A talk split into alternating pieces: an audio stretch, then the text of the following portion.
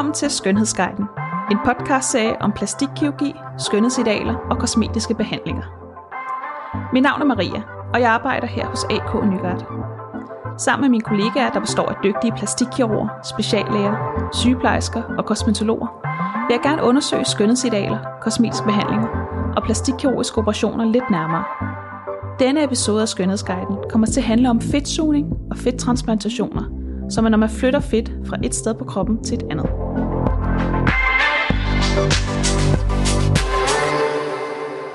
Til at hjælpe mig har jeg været så heldig at få vores plastikkirurg Christian Snejstrup her i studiet. Vil du ikke kort præsentere dig selv, Christian, og fortælle om dine erfaringer her i branchen? Jo, sådan helt grundlæggende blev jeg uddannet plastikkirurg fra Rigshospitalet i Oslo, hvor jeg var overlæge indtil 2014. Øh, så rejste jeg hjem til Danmark og var øh, på Hamlet i tre år, og så skiftede jeg til AK Nygaard for halvandet år siden, hvor jeg er nu. Og har du lavet mange af de her fedtsugninger? Ja, jeg har lavet mange fedtsugninger, og også mange fedttransplantationer. Dels i, i det offentlige system med rekonstruktionskirurgi, hvor at fedttransplantationer er et vigtigt redskab, men også kosmetisk til brystforstørrelse og fedttransplantationer til ansigtet og, og, og lignende. Okay. Vi skal tale om ja, fedtsugning og fedttransplantation i dag. Og jeg tænker, at vi starter med fedtsugning, og så bagefter kan vi tale om, hvad det er, man kan bruge fedtet til, hvis det ikke bare skal smides ud. Jeg vil starte ud med, med Sisse fra vores podcastpanel, der har skrevet. Jeg fik fedtsuget min lår i oktober måned. Min inderlår klaskede ind over hinanden og blev hudløs hver gang jeg havde kjole på. Nu går min lår sammen, men klasker ikke over hinanden. Jeg er super glad for resultatet og tænker jævnligt over det, bare jeg går. Christian, kan du ikke fortælle om fedtsugning, hvad det er for en slags operation? Sådan helt overordnet, så fedtsugning er ikke en slankekur. Mm. Og grund til, at jeg nævner det sådan lidt firkantet, det er fordi, når man skal have en fedtsugning, så er det vigtigt, at man er et ernæringsmæssigt, altså vægtmæssigt sted, hvor man trives, har det godt og ved, at man er stabil. Hvis man i den form, man så er i, har nogle specifikke områder, som man er ked af, det buler lidt mere ud, end man ønsker. Det kan være inderlår, som hende du nævnte før. Ja. Det kan være flanker eller dansehåndtag. Øh, det kan være på yderlårene, altså de her ridebuksområder mm. på maven. Øh, så kan man øh, med sådan rør trække det fedt ud, der er i overskud, så det bliver lidt mere sådan efter, hvad folk ønsker, øh, og hvad der passer. Og hvorfor er det, det skal være de her særlige områder? Øhm, der, der er nogle områder, der egner sig bedre end andre, og de områder, jeg lige nævnte, det er områder, hvor der typisk er nogle lidt større fedtdepoter end andre steder. Og det er simpelthen genetisk betinget, hvor man har de her fedtdepoter, hvis man i øvrigt er i en normal ernæringstilstand. Mange kvinder de kan opleve, at hvis de køber bukser, som passer dem godt om rumpen og lårene, så er de for store i livet. Det kan typisk være, fordi man så har lidt for meget fedt på ridebuksområderne i forhold til den øvrige krop, og der er det en rigtig god behandling med fedtsugning, fordi så fjerner man de områder, altså det overskydende fedt, så det ligesom harmonerer bedre med, med resten af kroppen. Er der nogle områder, I hyppigere øh, for konsultationer omkring øh, fedtsugning til en andre? Jamen altså, øh, typisk så er det lår, både inderlår og yderlår, øh, forsiden af maven og flankerne, altså øh, den nederdel af ryggen. Mm. Kønsmæssigt, så, øh, så er der heldigvis flere og flere mænd, der, der gør noget ved, ved de ting, de er kede af, og det er jo typisk de her øh, dansehåndtag eller love handles, hvad man ja. nu kalder dem, som, som man kan få fjernet og, og, og få rigtig gode resultater med at fjerne det, fordi det er typisk sådan et område, hvor fedtet ikke helt forsvinder, selvom man taber sig. Og så er der rigtig gode muligheder for at, at, at reducere dem med en fedtsugning, som, som er lokaliseret til det område. Ved kvinder er det typisk yderlår, enderlår og forsiden af maven, man er ked af øh, hvor man også nogle gange laver det i kombination med, en, med andre behandlinger, for eksempel en, en maveplastik, hvor man fjerner overskydende hud og kejsersnit og de ting, og, og så laver en fedttuning, så man ligesom konturerer kroppen og får en, en mere, hvad skal man sige, en mere ønskværdig øh, krop i forhold til, til, til, hvor man måske var for, for år tilbage. Ikke? Jo, og når man så kommer ind for eksempel med på hofterne, love handles, øh, vil man så kunne opnå et øh, tilfredsstillende resultat med den her type behandling? Jamen det gør man. Altså der er nogle begrænsninger i forhold til, til mængden af fedt, og man skal også tænke sig om i forhold til løshed af huden, og det er jo typisk på maven, at det er et problem, at hvis man har lidt løs hud, og man i forvejen har ligesom øh, strækmærker og sådan, hvis man så fedtsuger for aggressiv på maven, så ender man med et resultat, hvor at huden øh, hænger løst i folder, men der er selvfølgelig ikke noget fedt under. Men det hjælper ikke meget, hvis, hvis man så har et hudproblem bagefter. Og det er netop i de tilfælde, hvor en kombinationsbehandling, hvor man både fedtsuger og laver en, en hvad skal vi sige, klassisk maveplastik, øh, kommer, kommer til sin ret for alvor. Ja, fordi så er det bare et nyt problem. Men så har man bare, så erstatter man et problem med et andet, ikke? Ja. Og, og, og, så har man jo ikke, øh, så har man jo ikke været en god øh, advokat for sin patient, vel? Det er også derfor, det er så vigtigt, at man kommer ind og ja, ikke kigger på de ja, enkelte tilfælde. præcis, fordi der er så stor variation. Der er jo ikke to mennesker, der er ens. Og det gælder jo ansigt, bryst, såvel som krop, og, og derfor er det vigtigt, at man ligesom kigger og ligesom også kan se, hvad er der er risici, hvad er, man skal jo helst kunne forudsige, at folk, man, man ligesom får et flot, godt resultat, som man er glad for. Og hvad er det så, man gør med en fedtsoning? En fedtsoning, der har man et, øh, faktisk sådan et, et rør, typisk et metalrør, hvor man laver nogle små bitte indstiksteder på 2-3 mm, forskellige steder. Øh, så kører man det rør ind i fedtvævet og sætter et sug på, og så trækker man simpelthen fysisk fedtcellerne ud øh, af, af området, øh, så man ligesom reducerer mængden af fedt i det specifikke område. Og nu siger at du, at, at det er enkelte steder, I går ind med det her rør. Betyder det så, at det er, altså hvordan ser Arne ud efterfølgende? Arne er meget små og fine, og man kan sige, i det lyder måske lidt fjollet, men der kan man også kamuflere det på mange måder, fordi hvis man, hvis man lægger arne lidt skævt sådan fra, fra begge sider, så ligner det egentlig mest, at man har fået fjernet modermærke, eller er blevet, har haft et sår engang mere end en, et kirurgisk, sådan kosmetisk kirurgisk indgreb. Mm. De er typisk 3 mm lange og bliver rigtig fine, og ofte så ser man dem ikke efter et halvt år, et års tid, øh, som ejet det tager modnes. Mm. Og hvis man øh, har set en video af, hvordan sådan en øh, fedtsoning foregår, så ser det meget voldsomt ud. Ja, det er også voldsomt, og det er god træning for mig. Øh, så man, man, øh, man fører røret frem og tilbage, og, og der er der noget modstand på. Og så har man den anden hånd på, øh, på det område med fedtur, så man hele tiden har kontrol over, hvor meget man fjerner. Fordi hvis man nu forestiller sig, at man bare suger ukritisk uden at se, så får man jo en indkavning det sted, hvor det skal være, og det er jo ikke meningen. Så det er vigtigt, at man hele tiden har kontrol over, hvor meget fedt er der tilbage, og sådan at det harmonerer med resten af, af kroppen og det område, der er i. Er det farligt at få lavet en fedtsug? For nu ser du netop meget voldsomt ud, ja. når man går til den. Nej, altså så der er jo nogle risici, og der er jo også beskrevet tilfælde, hvor det har været farligt, men så er det ofte, fordi folk har haft en sådan bindevævssygdom i forvejen, hvor deres bindevævsstruktur er meget skrøbelig, og det er jo ekstremt sjældent. I andre ting, så kan man i, man kan jo i teorien godt få sådan en lille fedtprop i blodbanen, som kan mm. sætte sig andre steder, og det er også det er uhyre sjældent, men det er beskrevet. Øhm, og så er der selvfølgelig alle de almindelige ting, når man er bedøvet, og man kan få blodpropper i benene, og man kan få blodpropper i lungerne, alle de, de, de ting, der egentlig gælder for alle operationer, hvor man er i fuld bedøvelse. Mm. Det er selvfølgelig, hvis fedtsuning er en lille fedtsuning, et helt lokaliseret område, kan man nogle gange gøre det lokal bedøvelse. Og så okay. er der lidt færre risici selvfølgelig, fordi der er, der, at folk vågne og kan sige af, hvis der er noget går ondt. Nu siger du det her med, at det skal være nogle afgrænsede fedtdepoter. Så hvis jeg nu har taget nogle kilo på, og jeg gerne lige vil, vil tabe mig lidt, er en fedtsugning så egnet i sådan et tilfælde? Nej, altså som, som jeg også sådan helt indledningsvis sagde, så fedtsugning er ikke en slankekur. Man, man, skal være, man skal være sådan nogenlunde vægtmæssigt der, hvor man er. Så har man, er man ligesom, vejer man bare for meget, og så er fedtsugning øh, sjældent en god løsning, fordi man kan jo ikke fedtsuge hele kroppen. Altså det vil være alt for omfattende og tage alt for lang tid, og, og, og, og heller ikke være, være uden risici. Så det er, fedtsugning er en lokaliseret behandling til et specifikt område, man ønsker mindsket i, i, i volumen.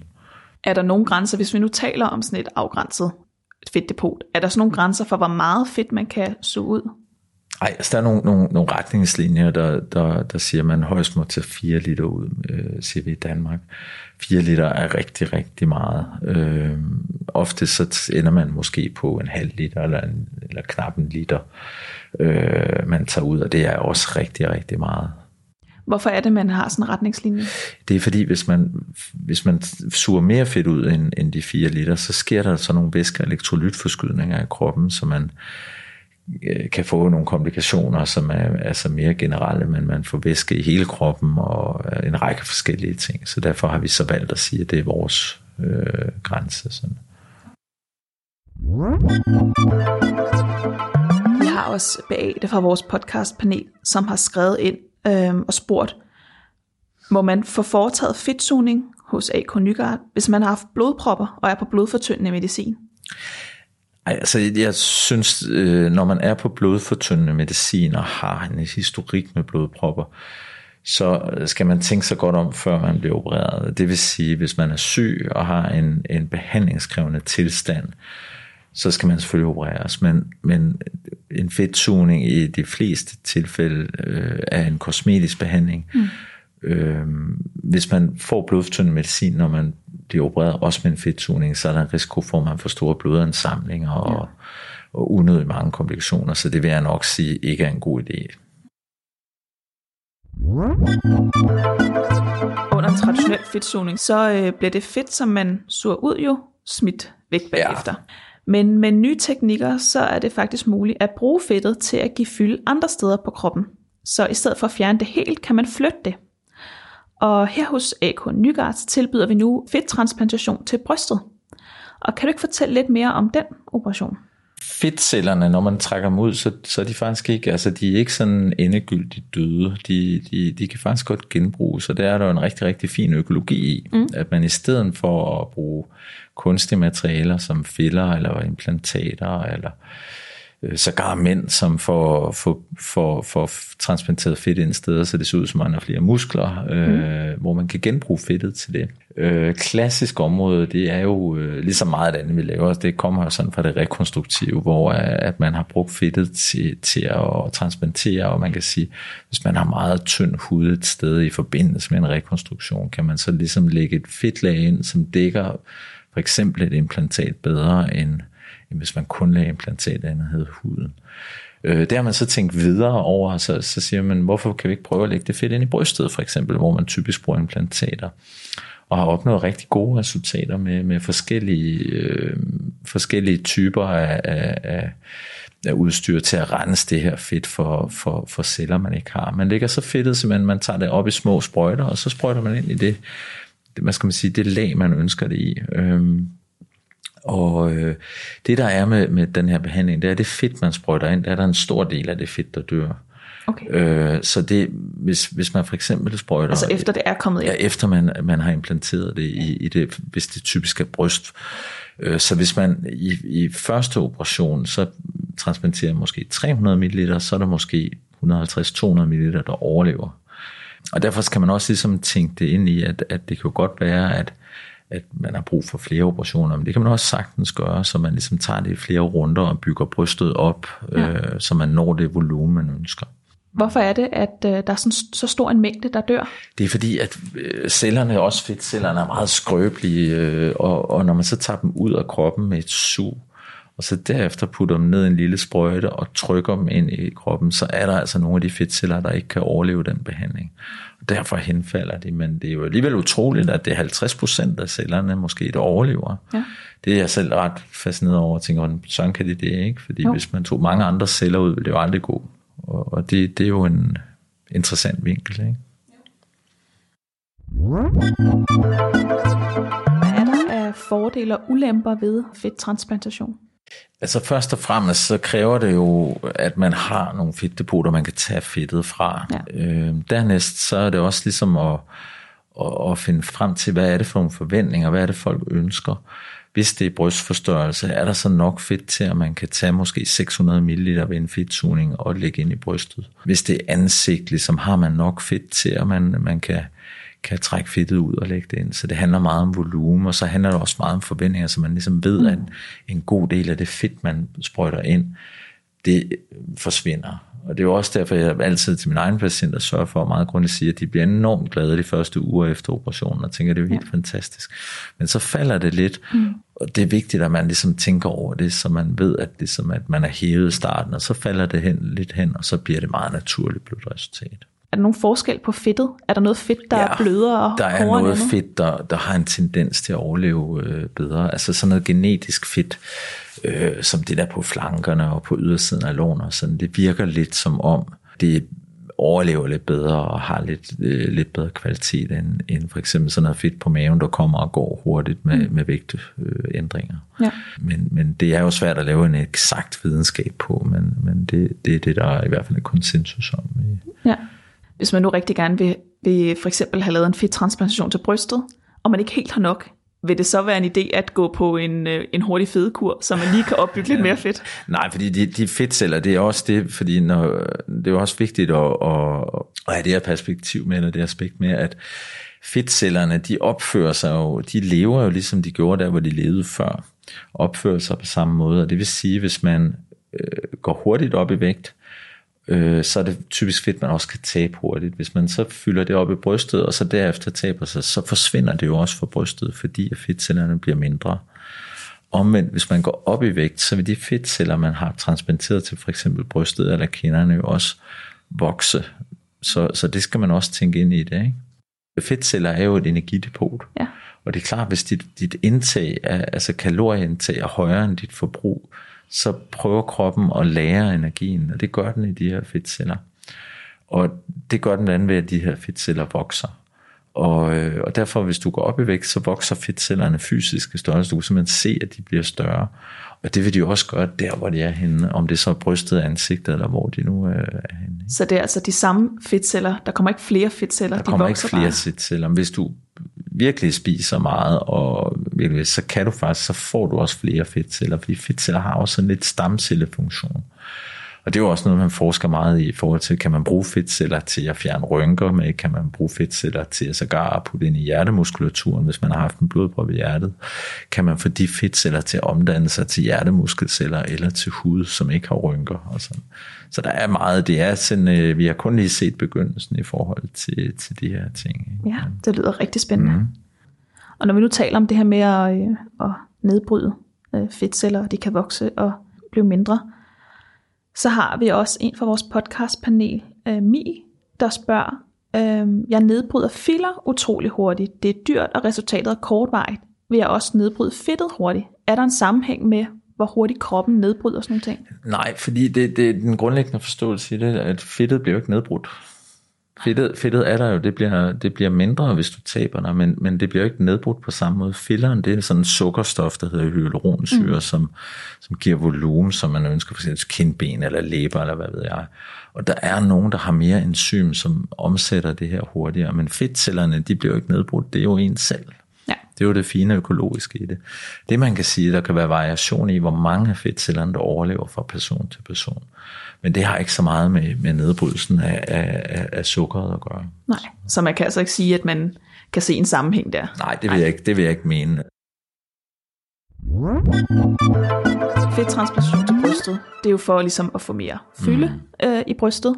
Og vi tilbyder jo også øh, brystforstørrelse med implantater for at opnå et mere fylde i brystet.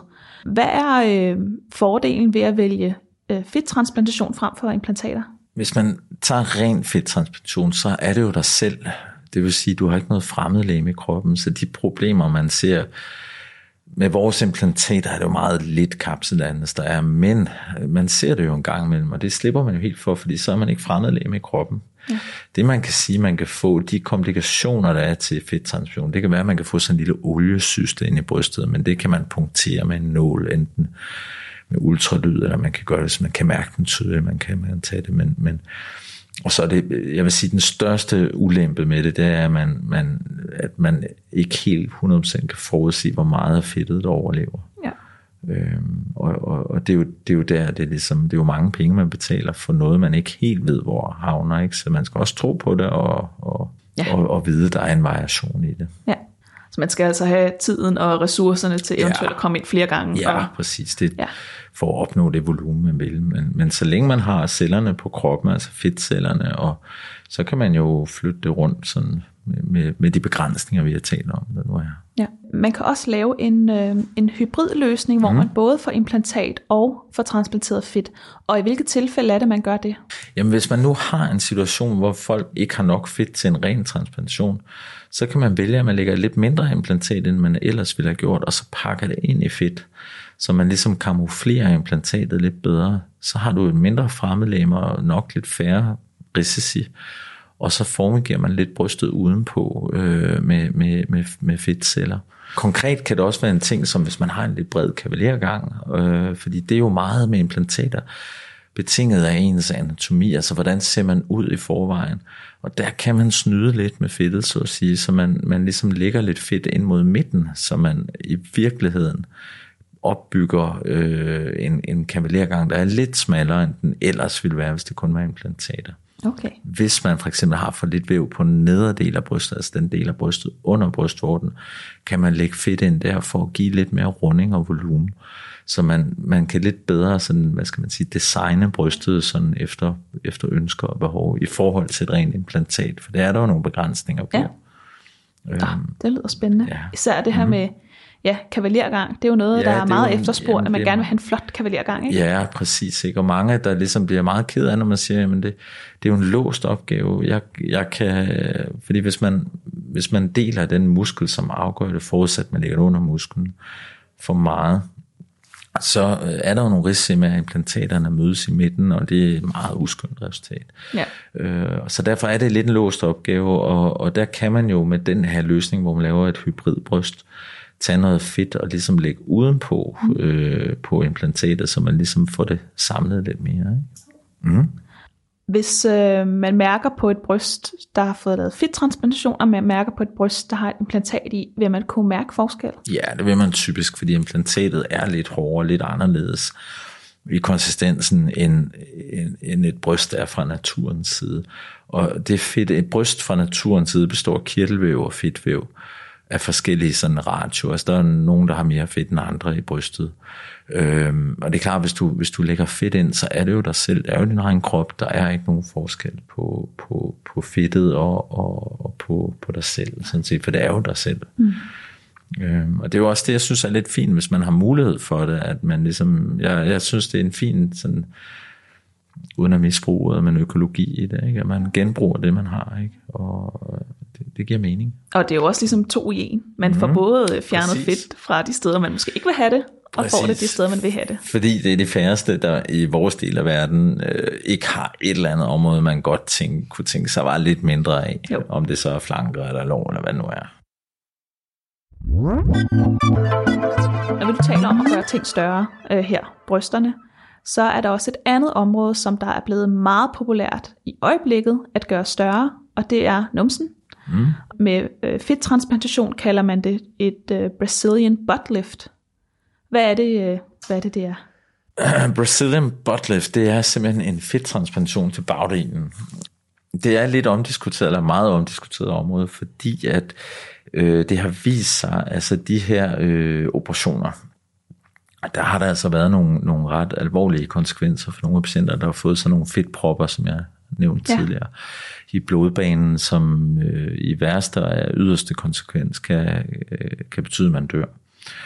Vi ved endnu ikke helt, hvor grænsen ligger, men der er ingen tvivl om, der er en sammenhæng med, hvor meget fedt man putter i, og risikoen. Det vil sige, jo mere fedt man putter i, jo højere er risikoen det er noget, som sagt, vi diskuterer meget også i vores klinik, om man skal starte med eller ej, og jeg tror, jeg tror, vi på et eller andet tidspunkt kommer i gang med det, men jeg synes også, vi bliver nødt til at have lidt mere overblik over, ja. hvad, hvor er grænsen, hvornår er det sikkert at gøre det, hvilken teknik er sikker at bruge, fordi det er nemlig heller ikke helt afklaret nu. Nej. Man kommer til at se mere af det, og ja. det, det man også skal tænke på i forhold til en operation, der er jo også en masse ting efter man må ikke sidde ned i fire uger på rumpen, fordi så dør fedtet, hvis, hvis man sætter sig ned med sin kropsvægt på det.